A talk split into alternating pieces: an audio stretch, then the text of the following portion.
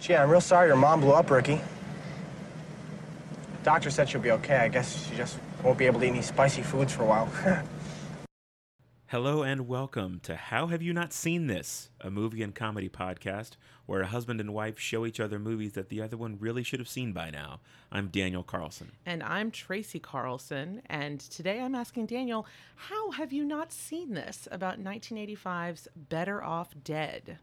Which actually is the perfect film for us to start with because uh, I have been asking him this question for 10 years. How have you not seen this? Uh, Better Off Dead was one of those movies that I quote from, and as does my sister. And we have made so many references that poor Daniel does not understand. So I thought, Now I get them. now he gets them. And there's a number of movies, mostly from the 80s, that I have wanted him to see. And I just keep saying, How have you not seen this? And one day he turned to me and said, This is the podcast. So there you go. That's how we started. And I thought, Better Off Dead, what better movie to start with than the one that started it all? hmm Yes. So, Daniel, how have you not seen this? Uh, I think it's first of all, I think it's understandable because it was to me one of those like lesser known '80s teen comedies because it was uh, '85, but then John Cusack got humongous with Say Anything and other stuff. So by the time I got old enough to like really know about these movies, Say Anything was the one that had like the high profile. One could argue, though, that seeing Say Anything would make you want to see his other stuff. One could argue. One could argue. I would not argue. I mean, I could argue, but I would not argue. uh, I, I, I saw Say Anything, and I was like, "That's great." And I, I knew about John Cusack and saw his other movies, but I didn't really feel any burning desire to go back and see this. For again, I don't even know why. Um, I, it came out, you know, like I said, in '85. I was, of course, a little kid when it came out. I was three years old when it came out, so I was not exactly the target demo No, for not. a surrealist, partially animated teen comedy about suicide and skiing. So it's just right outside my wheelhouse. I was way more into, you know, Winnie the Pooh. So that was no fault of my own. Thundercats. Yeah, Thundercats, of course. We're- Of course. We, Yeah. If you want to make this a Thundercats podcast, I'll do that right now. Oh my God. Um, there probably is one. There are probably many, but we could do an amazing one. Yeah.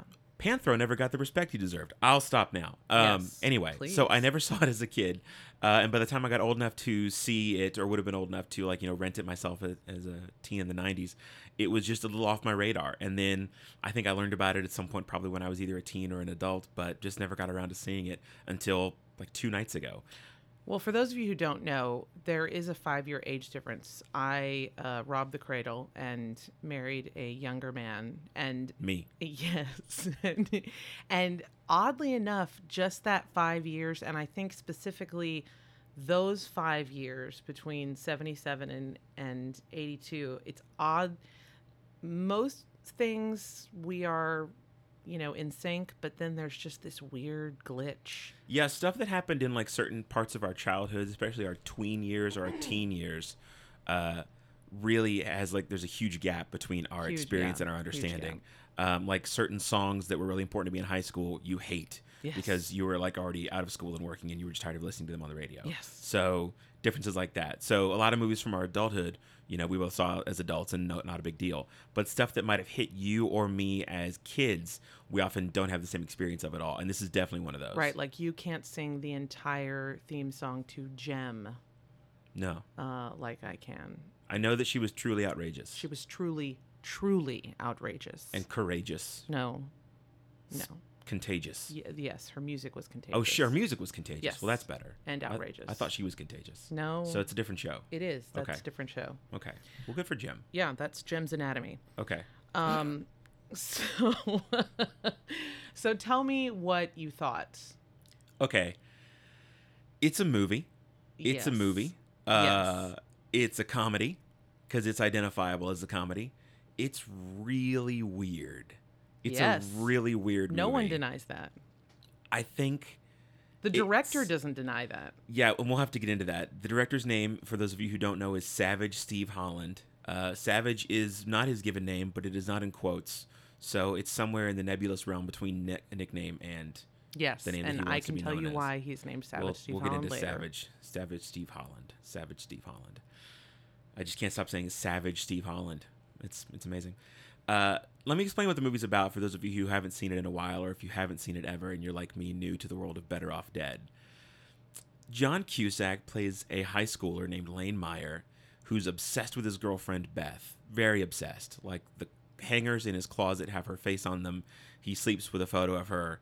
It's weird. Amanda Wyss from Nightmare on Elm Street. For those yes, of you who don't it's, know, it's it's it's it's uh, his level of fixation is unsettling, and we sense things are going to go wrong, and shortly they do. She dumps him for someone else at school. Uh, school, the team, the team captain. yes, you keep wanting to call him the coach. It's the I do. team captain. I keep wanting to call him the coach because he's clearly an adult. He doesn't look remotely like a high schooler. He looks about 57 years old. and his name is Stalin. The villain's name is Stalin. He looks very old. He's definitely not. A, so anyway, she dumps him for the ski team captain, which right away, ski Roy team Stalin. could not be more 80s right there. It's so beautifully 80s. Uh, she dumps him for the ski team captain. John Cusack is in very, very sad and attempts suicide a number of times in kind of a half hearted, somewhat cartoonish way. While all this is going on, he also develops a friendship, burgeoning relationship with the French foreign exchange student who's living across the street with his played nerd- adorably by Diane Franklin. Yes, with his nerdy neighbor, um, whose name is Ricky. So Played creepily by Dan Schneider. all true. So what I've just said to you is kind of a summary of the movie, but way more cohesive and sense making than the actual movie itself. Because the movie itself, in my experience from the other day, is very slapdash. It's a bunch of scenes that just kind of start and then stop and smash into other scenes with no real rhyme or reason. You could move around half the scenes in the movie and not lose anything. It just kind of happens chaotically, all kind of slams together. Yeah, which one could argue is just life in general, especially a teenager's life in general. Right. I mean, if we want to get deep. Yeah, I'm not saying it's not. I'm saying that makes for uh, a not great movie going experience. it makes We- for a rough I don't want to relive my teenage years time. through a movie. Yeah, I remember being confused and stories having no end and living through that. I would like this story to have an end and a point. Right. I understand. I understand. Right. Uh, so was there any redeeming value at all for you? Uh, there were there were some moments. Yes, John Cusack's friend is played by Curtis Armstrong, who played Booger in Revenge of the Nerds. Uh, and you know who I'm talking about because you can see him in your And in your he's mind not right. American Dad, which I love. I don't Oh. apologize for it. That's a I Booger love reference. American Dad. Yeah, exactly. Mhm, I get that. Exactly. So he was good. He had some funny lines, and he was pretty charismatic as, as the best friend. He, he had some really nice dry delivery of some stuff. Um, I thought there were some good jokes in a couple of scenes. Um, I thought Cusack was very charming and very enjoyable, but overall, I think it tried to do too many things. It tried to be wacky and surreal. It went for kind of a dark comedy like Heather's, but also kind of a cartoonish comedy like Ferris Bueller's Day Off, and I can see that. would mix jokes that made sense in its world, like uh, a mom buying the dad an aardvark fur coat with a, a hood on it that looks like an aardvark head, with surreal humor of like the mom makes some slop for dinner and the slop becomes sentient and grows off the plate and just walks away. That's uh, a bizarre, almost Mel Brooks kind of sight gag that felt weird to me in the context of this movie that was trying to be dark in another way and funny in another way and tell a story about this kid. Like it didn't totally hold together for me. Watching it, I could see why you would like it as a kid. It's very much targeted for like teens and tweens, but watching it as a as an adult bald man in his late 30s, it didn't work for me. Okay, first of all, you're not bald. Balding. You're balding. But mm-hmm. it's uh, real smooth. I'm touching it right now. Yeah.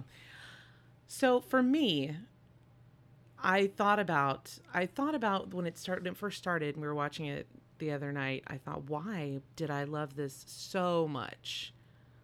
And I realized that I connected to that character as a tween teen because I and I think a lot of people are this way, you know, the hormones hit me hard and I felt and I felt so deeply and I loved that he was the underdog and the loner and I loved I loved that he was obsessive and that his entire life was wrapped up in one person because I understood that because that was how my life was. And I'm not saying that that's good or normal. Well, I think it's normal, but I'm not saying it's good.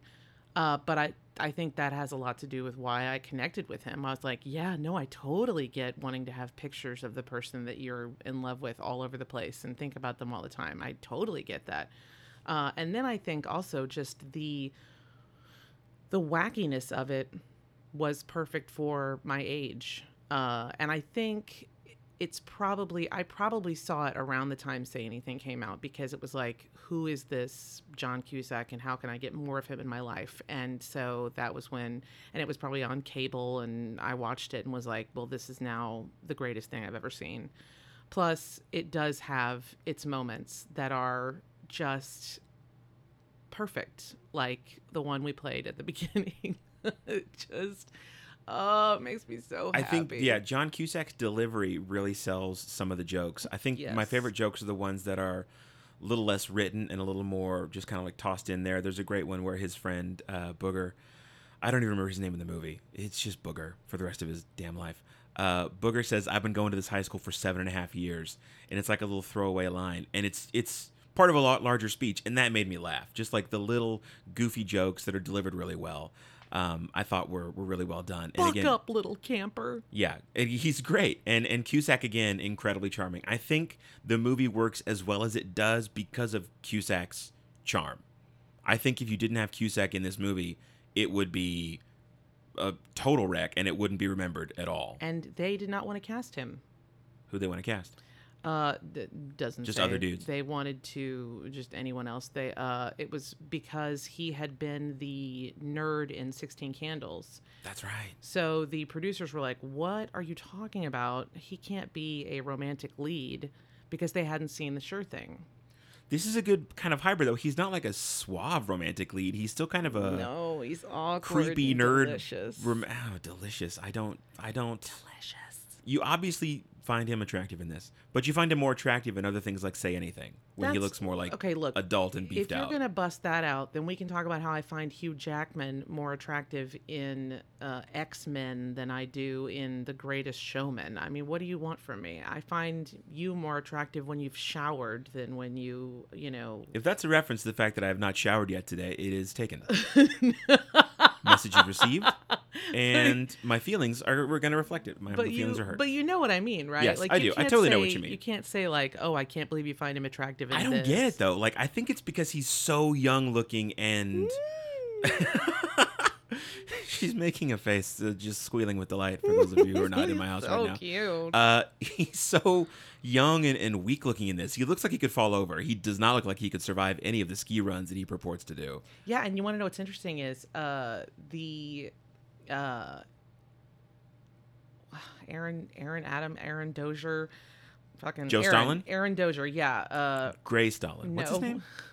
Bob Stalin. Rick Stalin, Rick St- Roy Stalin. How is Roy? Yeah. Jesus? Cut all How of is this. how is Roy Sadie, Stalin a better out. guest than any of those things? Cut all of this out, Sadie. Uh, Sadie's our dog and our engineer, She is our engineer, and she is very good. Oddly enough. especially for somebody with no thumbs. Exactly. Uh, no, but uh, Aaron Dozier tells a story about how neither of them knew how to ski, and they spent a day with an instructor on a bunny slope, and then, and then, and then uh, Cusack's like, "Nah, we got this. Don't worry about it."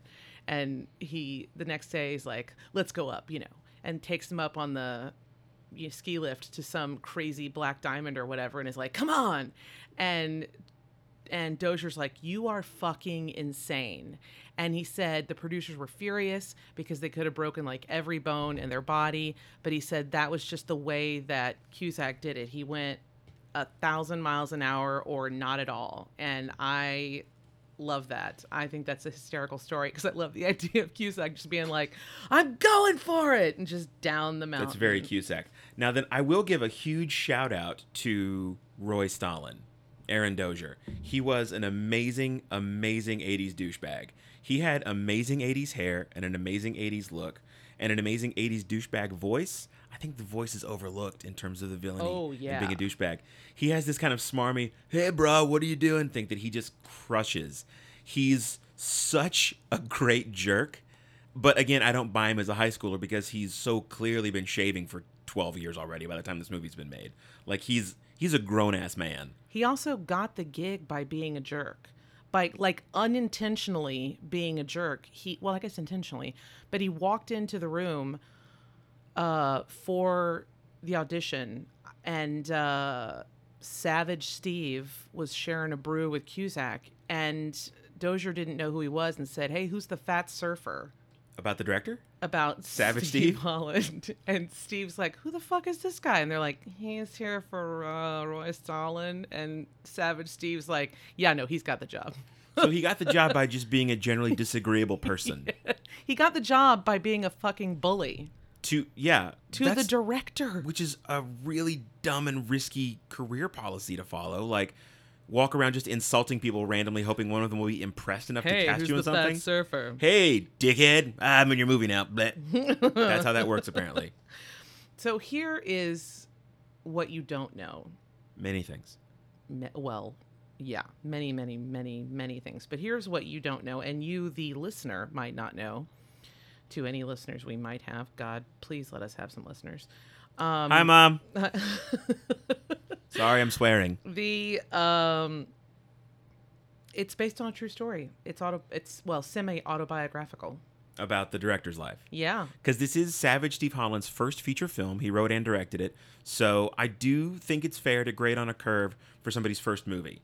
It's really hard to write and direct a movie, and it's a lot of pressure. It's it's hard to get any of that made, let alone to be great at your first one out of the gate. So I totally am. I'm not saying like how dare this guy not have created a masterpiece. Like it's very very hard to do. So I I do get that. There is a lot of first movie um, all over the place almost like jitters. Like he seems to really want to say like I don't know if I'm ever gonna have another shot at this, so No, I'm gonna I mean, he put really everything I can think that. of into this movie. he really does say that. I should say that uh, this is all collected. I'm not uh, in any way some sort of savant about Better Off Dead. This is Ah, be honest. from You wrote that book about it. Mental Floss, Entertainment Weekly, Wikipedia. Um, gosh, I think uh, Nerdist. Anyway, I'm not trying to rip anybody off, but who really cares? Okay, so what I think is interesting is he, Savage Steve Holland, talks about how um, he was he wrote the script based on his own high school girlfriend who left him for the captain of the ski team. He says that uh, the movie put her in therapy, which, okay. Um, and why? I don't know. She was so devastated by his cinematic. and then she F sent you. him like gift baskets and stuff. Like, my I guess I'm So sorry. and crazy. Yeah, I guess so. Okay. Uh, he did attempt suicide in his garage, but his way, uh, I think you said, was funnier than uh, than in the movie. He was standing on a he was trying to hang himself, and he was standing on a plastic garbage can, and the garbage can broke under his weight, and he fell while breaking the pipe that he was connected to, and which was a water pipe, and so he's like drowning in his garage, and his mom's just yelling at him for breaking a pipe. That, which to me is basically as comedic a suicide attempt as a suicide attempt can possibly be with you know well, yeah, being and that would have been fun to see. It's funny though, the character attempts suicide several times in the movie, but it never even feels real. he keeps trying to talk himself out of it That's yeah, of and and then like he like he stands at the top of a bridge and is like, I shouldn't do this, but then he gets bumped and he falls anyway, but he lands in a garbage truck, so he's okay. It just felt so like tacked on. yeah yeah, Wow. that actually is that is actually Cusack's favorite line in the whole movie Hmm. is uh, when he falls into the trash can. Oh yeah. Yeah, and I'll play. Hang on just a second. I'll play it right now. Man, now that's a real shame when folks be throwing away a perfectly good white boy like that. So you get it. Yeah, I do. It. I mean, it made me laugh. I looked at you. I mean, it's one of those things where you get so excited about a movie and you just watch the other person watching the movie. We've all done this. We're like, you get it, you get it, you get it, and they're like, stop watching me, stop looking at me, stop, stop. But uh, I didn't. Um, I I think we should talk about the cast Let's do it. because Let's talk about Booger. the cat. No, Okay. because the cast was Not bad. not please. The cast was rad. They're fine. uh, They're good. Diane Franklin The- as plays the Monique. French Monique. That's her name. Yes. I always Now, forget where her else name. have you seen her? I don't know. You know, you've seen her. Oh yes, she was a princess in Bill and Ted's Excellent Adventure. Yes, she was. Yes, she was. Yes, she was indeed. She was one of the princesses. That is so she random. has gone on to like write a couple books about being one of the kind of it girls in the 80s with her curly hair and she's on Instagram and is just a happy soul and I love that when that happens. People are like, "Hey, here I am." Um I loved David Ogden, Ogden Stiers, which I never He plays the dad. Get. He plays Cusack's dad. who is the unsung hero of the movie by far because the man has to be the straight guy the entire. It's a thankless film. job. It's a thankless job. It is. And I he reminds me of my dad. He's a lawyer. He's trying to keep it together. He's trying to keep his family together like and make them normal and they're not. I mean, he's married to Kim Darby who is just nuts. Yeah, at one point she's cooking what looks like a a monster or something. Yeah, I don't like, even know. Claws and tentacles. She she and says people just go about their day. Yeah, she he, one at one point she feeds him. He's trying to eat healthier. I mean, he really does remind me of my dad. It's kind of weird. She gives him this big plate of like blue glop, and he's like, "What is this?" And she's like, "You said you didn't like all the fat that comes with frying bacon, so I boiled it." And I'm like, "Well, you're adorable." Um, Yeah. And she also delivers one of my favorite scenes uh, in, and I had a hard time deciding what I wanted to put at the at the front of this episode, but uh, I got to play this because it's just fantastic. Oh, Lane, Lane, where have you been? We've all been waiting for you. You come and sit right down here. Have you met Monique? Hi. Now, in honor of our special guest, I've created dinner mondu. First, we have French fries and French dressing and French bread. And to drink, ta-da, Perrier. She, come on, Yeah. Perrier. Yeah, she's funny. it's brilliant. And where have you seen her before? You will not guess. I don't know. That's the thing. She wore like she was hard to recognize because she has these big glasses and this kind of foofy feathered hair, and she wears those like weird '80s mom dresses that go like all the way up to her chin. So I could barely see like a face. And so she I, definitely had like a voice that she was putting on. yeah, like she was doing like a weird like, oh, I made you the thing and I boiled the bacon. It was very eerie. So I, have no idea who she is. Also, I should add, uh, Savage Steve Holland said that his mother was also an experimental cook and gifted him with TV dinners, Like the mom in the movie. like the mom in the movie. Again, I'm not saying that didn't happen, Savage Steve Holland, Sav Steho, but maybe it doesn't need to be in the movie. Yeah. Maybe it's too many things, dude. Pick like three things, not 19. Kim Darby. That's the mom. Mattie Ross in the original True Grit. Yeah, I didn't get that at all. I did not see that. The original True Grit. That went right by me. Do you see it now, though? Oh Think yeah, about of it. course, of course I see it now. Yeah. Uh huh. I can see her eyes. Yeah. Yeah. I get it. Fantastic. Yeah. I love that. Uh, yeah. So you want to know? Okay, we want to know how Savage Steve got his. Yes. Enlighten me and the rest of the world on how Steve Holland started to go by the name Savage Steve Holland. I think everybody wants to know. professionally, not in quotes, like it was like like just three names in a row. Savage Steve Holland. It's in the credits and everything. I'm going to quote him here. Are you ready? Here we go. It's the world's stupidest nickname. I've had it since I was a little kid. I kicked a kid in the teeth accidentally, and I started crying because I knocked his tooth out. It was already loose, but I didn't know that. So it's sarcastic, calling the big dumb wimp dude savage. The sad part was later people thought it was cool, so I kept it. That's just lame, man. Well, I mean, you know, I'm sure he was young and Yeah, but nobody, no one put a gun to his head and said, "When you make your first feature film, you must go by Savage." He could have just said Steve Holland. Maybe there was already a Steve Holland. He could have done Steven.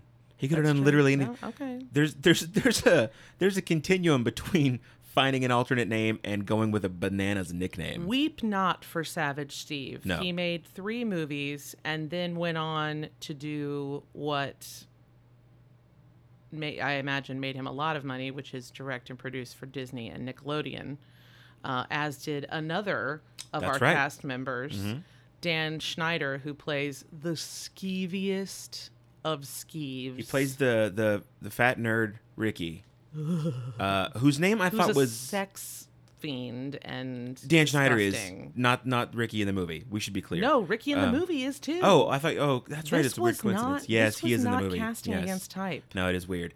I actually misheard, and I thought they introduced the character's name as Vicky, and I thought that was actually kind of amazing and hilarious that they named the nerd Vicky, and I thought that was kind of bold and great. But it's not. It's Ricky. So I was like, well, never mind. Also, bizarrely, I thought they were paying him less because he doesn't speak for like half the movie. When you first see him, and then many, many scenes after, he has no dialogue. He just like makes weird, goofy faces, and I thought, oh, this is a first movie. They're on a budget. They cast this guy, but they didn't have enough to pay a speaking part.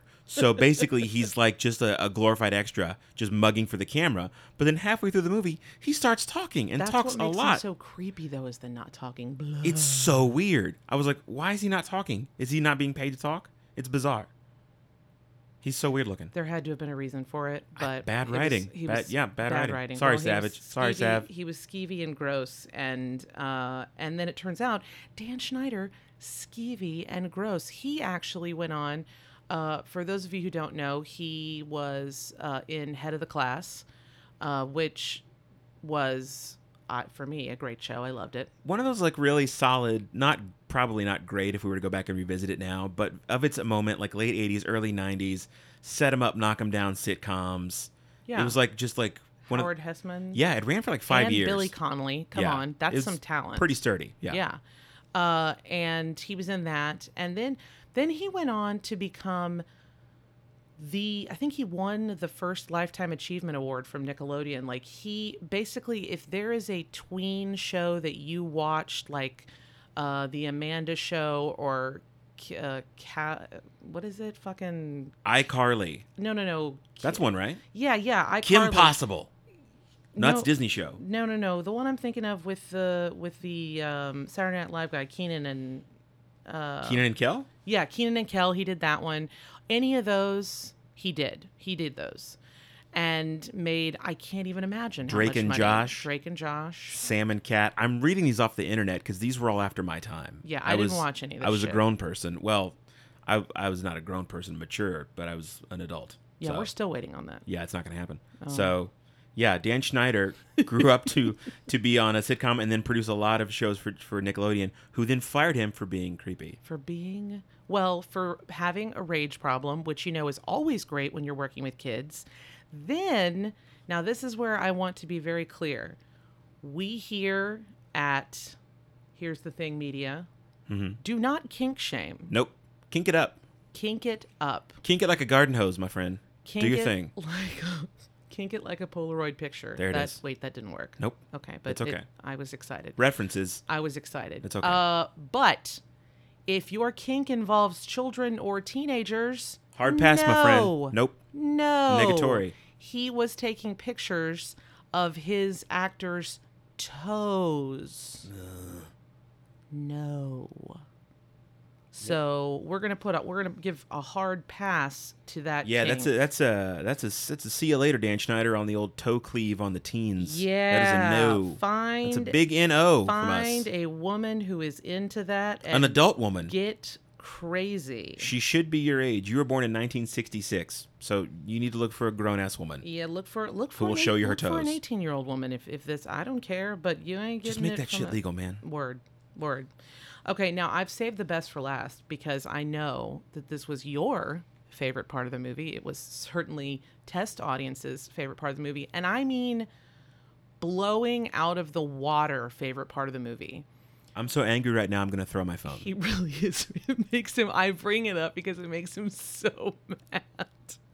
There is a fantastic scene. I've been happier with election results than I was with this movie scene.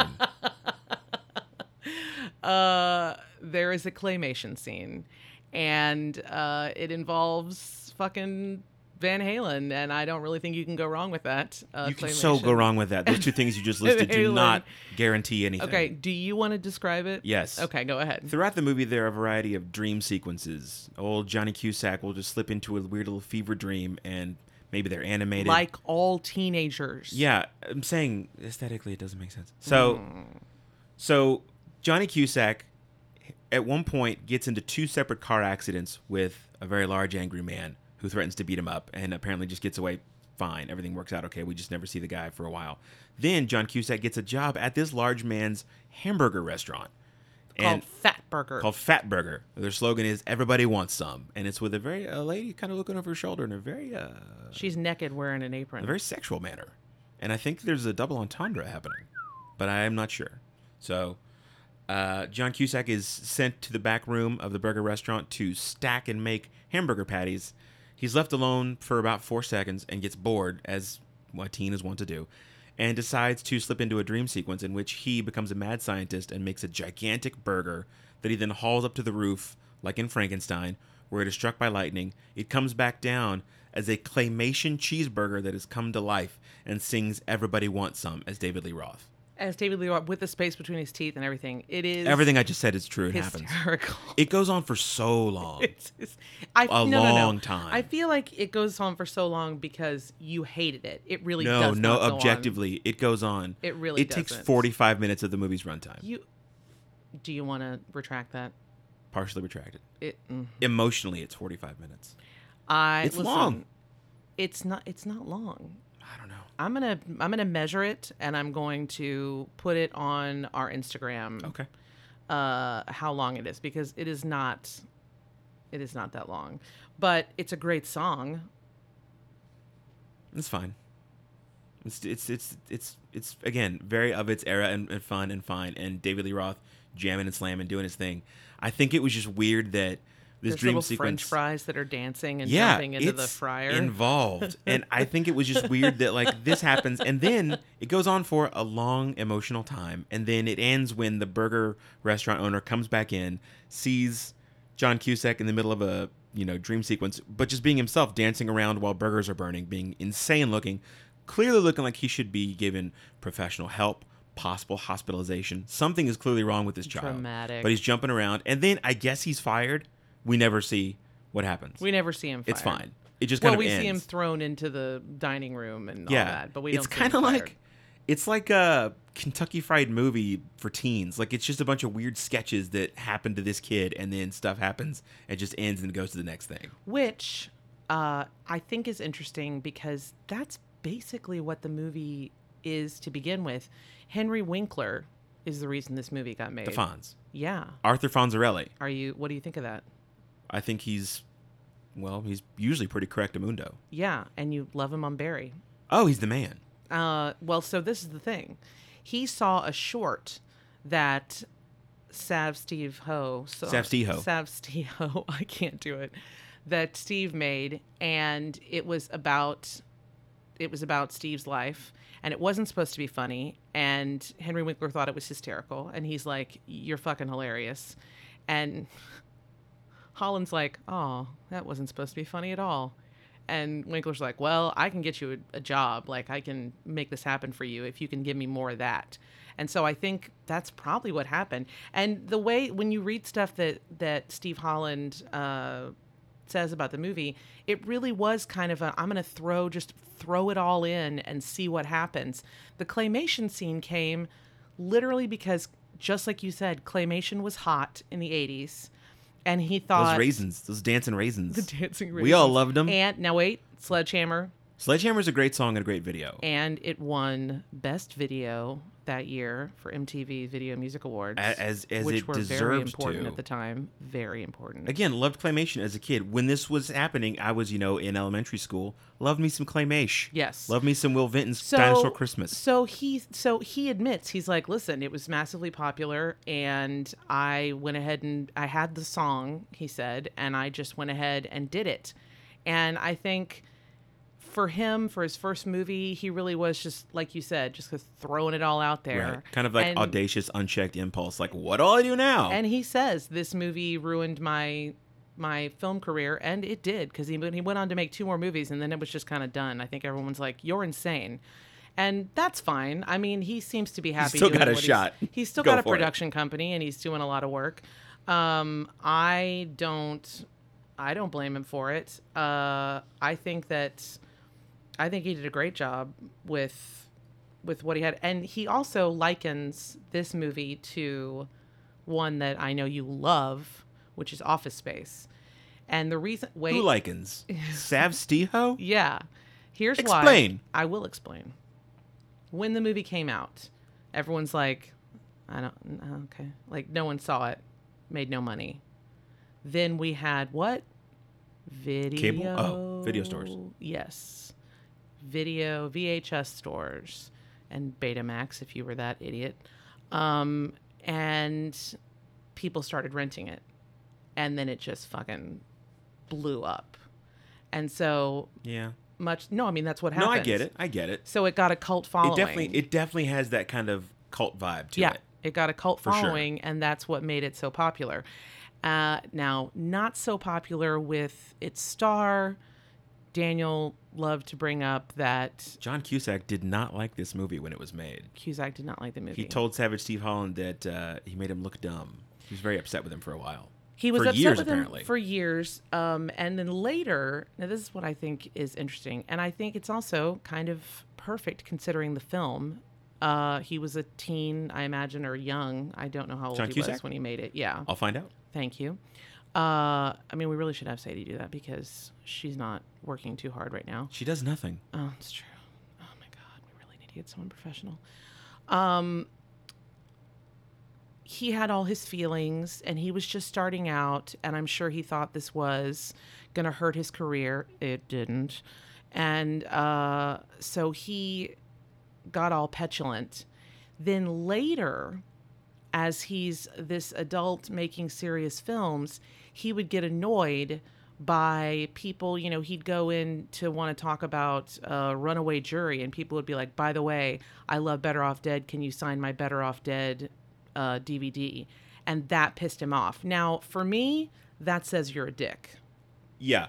Uh, the quality of the movie notwithstanding, I'm really pretty sure John Cusack's a dick. This is what I'm saying. Anyone He seems like a dick. this is what I'm saying. Anyone who is childhood best friends with Jeremy Piven, Nope, nope, nope, nope, dick. nope, not Dick. good. And if you're that dick that when someone says, I love something that you did and it's not the thing that you want to talk about, fuck you. Because you should be glad that they like you at all. Your job is the promotional grind. You should say thank you and nod and smile and move on. yeah. I'm a photographer and I, when I do shows, if someone comes up to me and says, I have this piece from your last show, I don't go, yeah, but what do you think of this show? Because I'm not a dick. Right. Right. We're, we're pretty sure John Cusack's a dick, but I understand his insecurity and his anger. He was again very young. He was 19 when this movie Okay, came well, so out, that makes perfect which means when they shot it, he was either 18 or 19. Okay. So, So, he's a young kid. now, cut to now, and he says, I imagine because he probably got some backlash. He says that he feels horrible that the cast and crew think he hates the movie, and he feels horrible that the director thinks he hates the movie, and he doesn't. Um, and then that's when he says, I just don't like people talking about it when I'm trying to talk about another movie. And that's when I go, uh, you're a dick. I think he's a dick. I also think John John Cusack is interesting because he's famous. He's John Cusack. He's well known, but he's made I think way more bad movies than good. And he's in just a bunch of like straight to cable, Al what would have been Pacino. straight to video junk now. Al Pacino. But he's famous because he's John Cusack. I think he coasts. I'm sorry, John, if you're listening. Uh, it's time we had this heart to heart. I've been texting you and you haven't responded. I think Say Anything and Grosse Pointe Blank are like No, we could. No, we're not going to get into that. 90% of his legacy. We we're not going to get into that. I well, yes. That's what I'm saying. Well, possibly. I don't know. But I mean, I'll throw in a couple said percentage points for you of Must Love Dogs. The same thing could be said about Al Pacino. I think Al Pacino is a better actor than John Cusack. Well, Yeah, Al Pacino got so big that he couldn't get Yeah, directors to but sit on him anymore. yeah, Directors had to sit on him and be like, Al, you just keep that shit bottled up. And then he just started yelling. yeah, yeah. He did. The yelling got to be a bit too much. She got a great ass. And you got your head all the way up it. Yeah, see, that's too much. Yeah. Too much yelling. And the thing is, uh, in the the Taken Heat, where he yells about the woman with the great ass, it was like the umpteenth take, and he was just tired of doing the line, and so he yelled it, frightened Hank Azaria, and that's the one they kept in the movie, and that kind of helped cement his legacy as a weird yeller, even though it was just like a weird outtake Yeah. that Michael Mann kept. Yeah, no, you gonna do? I'm, I'm, I, I don't know. I think uh, John Cusack. John Cusack is probably a massive dick. Now, if you, So so noted and and discussed and resolved and agreed upon today. if you yourself, listener, oh yeah, have met him at a con, or if you are like Daniel used to be a professional film critic, or I mean, I don't mean I'm or a reporter, I'm or if you to, like- are John Cusack. I'm not trying to shit on you. You're still a film critic, but you're not like doing it for No. Okay. Well, anyway, if you are, if you have encountered John Cusack, If you know him, and he if you is see him, a cool guy, and we're just we, we and he's getting a bum rap from us, uh, which I'm sure crushes him. yeah, we're pretty Um, pretty influential. then please email us at notseenthispod at gmail.com. Uh, or you can go to our website at notseenthispod.com or not seen this pod on Instagram Or Facebook. or Facebook. But we want to hear from you if you have encountered, if you'd had a Cusack encounter. Yes. Uh, uh, we want to know if he's a dick, um, if you've seen his dick, that too. uh, photos of his dick. Whatever you want to send us.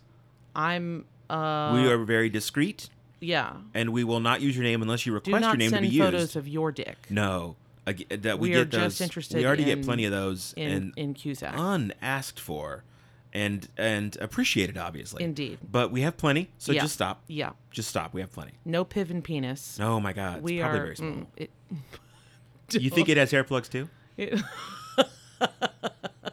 Just the little ones up top. doesn't isn't he all rapey? Is that his thing? I don't know.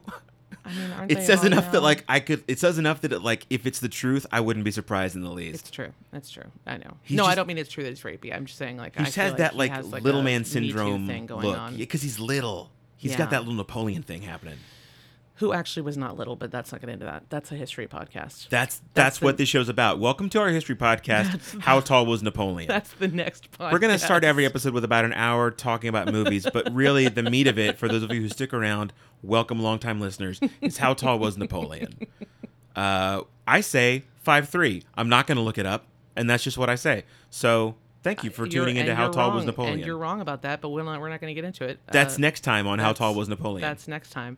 Uh, yeah, so we want to hear from you. Also, if there's a movie that you are wondering if we've seen that you think we should see, uh, or if you disagree or agree, or just want to say something, uh, we Hit us up. We are ready to hear from you, and uh, yeah, I mean, I think we I think we crushed it. I think we crushed it. I think we nailed it. covered, I think we covered. You know, for me, Claymation burgers, love, French girls, fat nerds, 80s music. Oh, we got to talk about the music. Oh yeah, The oh banging soundtrack. And I God. will say this the movie's flaws notwithstanding, it's got a really fun 80s poppy soundtrack. And the, the theme song of the movie, uh, which is called Better Off Dead, is really fun. So Yeah. thumbs up to that. It is. I will say that the uh, they got a hell of a soundtrack producer, uh, Rupert Hine, I believe is his name, who has done everything with everyone and won a bunch of awards. Like he's the man, which almost makes me wonder how the fuck did they get him? But what I don't know. You know, it doesn't matter. So the music is great. Two songs that he did not produce were uh, sung by uh, Elizabeth Daily from Valley Girl, which, believe me, is another movie that we will be watching because he hasn't seen Have it. not seen it. Which is insane. Is Nick Cage in that? yes! Oh, there's a weird Cage Cusack thing It happening. is sublime. Because those guys are kind of D- careful. similar. Careful. in a good way. Hey, I love Nick Cage. Nick Cage is a great actor. Nick Cage, yes, but Nick Cage does not have the the factor. Okay, I can't make that noise without sounding dumb, so I'm not going to try. But I, I see what you're saying. Yeah. You find John Cusack more sexually appealing than Nick Cage. Okay, well, let's make it a little more clinical. Sorry. Jeez. Sorry. Um, yeah, so Elizabeth Daily, a Valley Girl who has a great voice, sings twice in this movie and is fucking adorable. She sings at this dance, this New Year's dance, and I remember as a kid thinking, I want to look like her and I want to have a dress like her and I love her. And uh yeah, for the the music alone, I mean the No, it's good. The uh, she sings a, a song at the dance, the New Year's dance. Uh, you know that goes, you know, better off dead than live without you. It's from the title of the movie. Yeah, wait, hang on, hang on. Yeah. I'm going to find a clip of it. Just a second.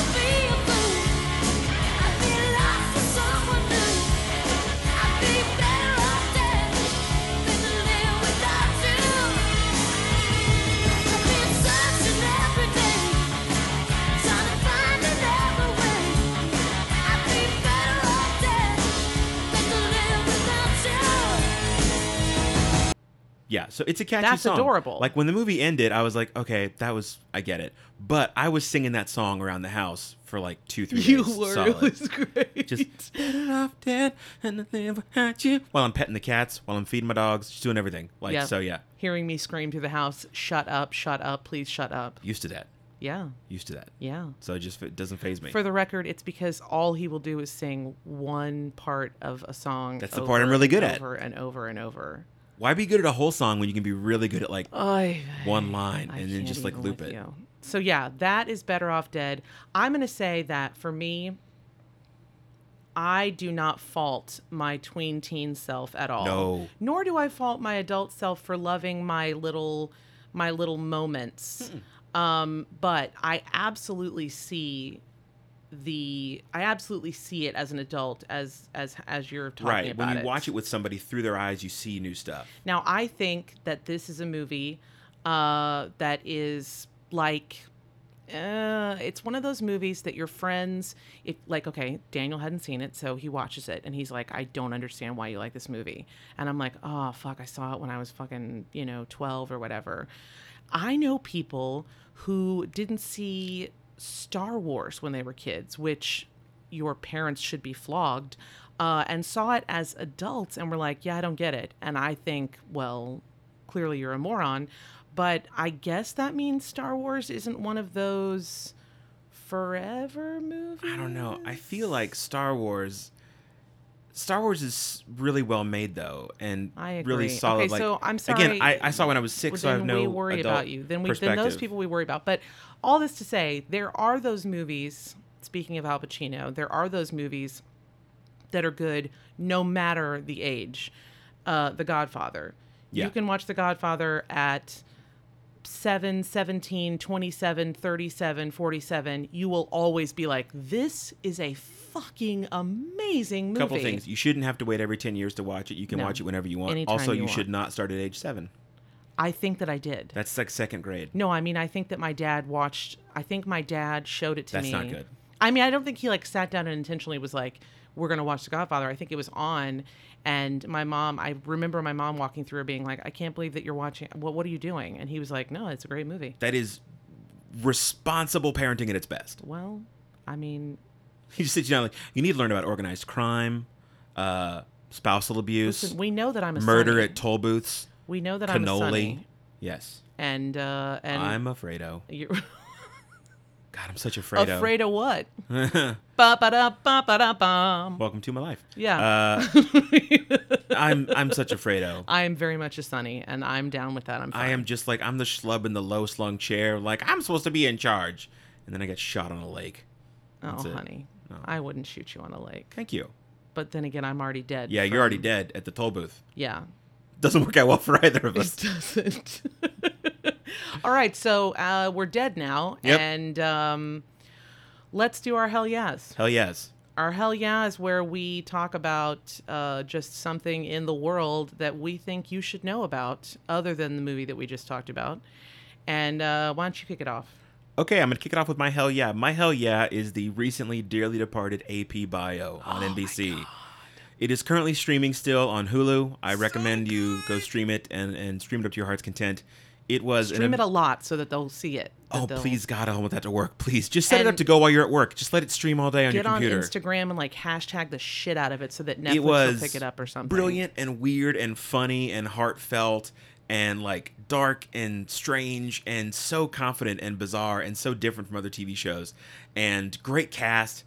Uh, Glenn Howerton from It's Always Sunny, Patton Oswalt, Paula Pell, uh, like a murderer's row of hilarious kid actors who came out of nowhere. fucking Um, brilliant. just- it is truly, and also uh, they put a filter on it. Uh, the photographer in me is like, I know what they did with this film to make everything a little bit orangey and make the And blues teal. All the blues and teals really pop. So Glenn Howerton's eyes, I'm just like mesmerized by them. Well, we all are.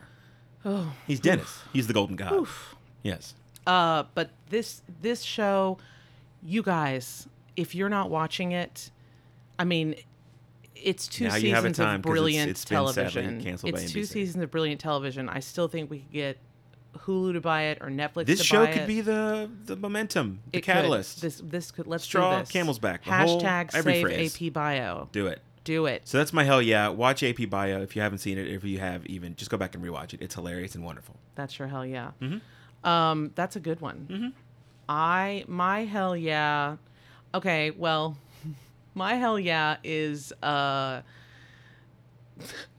that I went to see Hugh Jackman in concert, and I did not know that I was going to lose my mind like I did. I love Hugh Jackman. I mean, it's Hugh Jackman.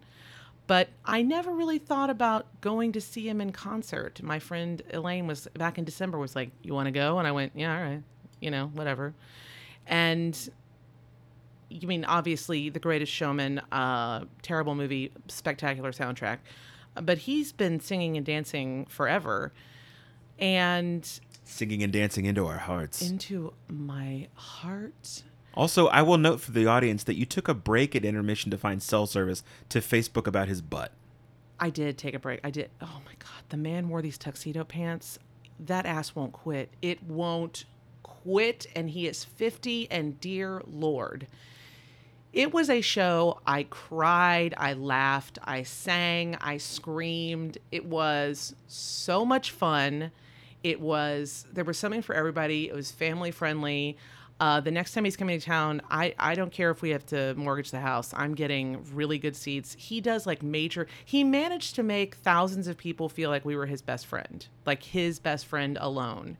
I left and I'm like, I should call him. Wait, I don't actually, oh, okay, wait. No, no, I can't call him. Uh, but yeah, no, it was it was spectacular. So that's my hell yeah. I I hell yeah to Hugh Jackman. And if he comes to your town and you can see him, you really should go see him because the, show itself, the production value of it is outstanding, and the man can dance and just mm, nuts. And also, mad props to my friend Carl Fulbright who played in the orchestra Yeah. for him. Who and that was really cool to watch Attaboy, him Carl. play. Yeah. Yeah, I would I would see Hugh Jackman. He's that's the thing. He's coming to Broadway in 2020 as Harold Hill in The Music Man. Oh, dear God. Which I would see so fast. I love that show. Love the movie. Love the soundtrack. Love the Music Man. I'm gonna end to my wife's see this. eternal sadness and chagrin as I like warble through uh, Buffalo Bills songs in the kitchen or say things like ice cream down here. Talk slow. Yeah, and I'm miserable. It makes me so happy. I'm, it does. I'll, and I would, I would, I would go see it with you. Let's go to Broadway and see the We'll Music go- Man. We'll go see. Shut your dirty Man. mouth. I'm going to hold you to this. Let's get some sponsors so we can go see. Yeah. Hugh Jackman, you should sponsor Somebody us. send me to New York. I want to see the Music Man. Well, okay, so I'd say this puts the lid on our first episode. Seal it up. Yeah, yeah. Thank you guys for uh, sticking in there. If you have, and uh, if you haven't, well, it was nice while we had you. It was free. It was free. and please subscribe. Um, hit subscribe on iTunes so that you will be notified when we have new episodes. And uh, email us again, not seen this pod at gmail.com, or just go to our website, not seen this pod.com. And we're, we're going to slap some stuff up on Instagram and just generally be all up in your business. Yep. So have a great week and thank you for listening.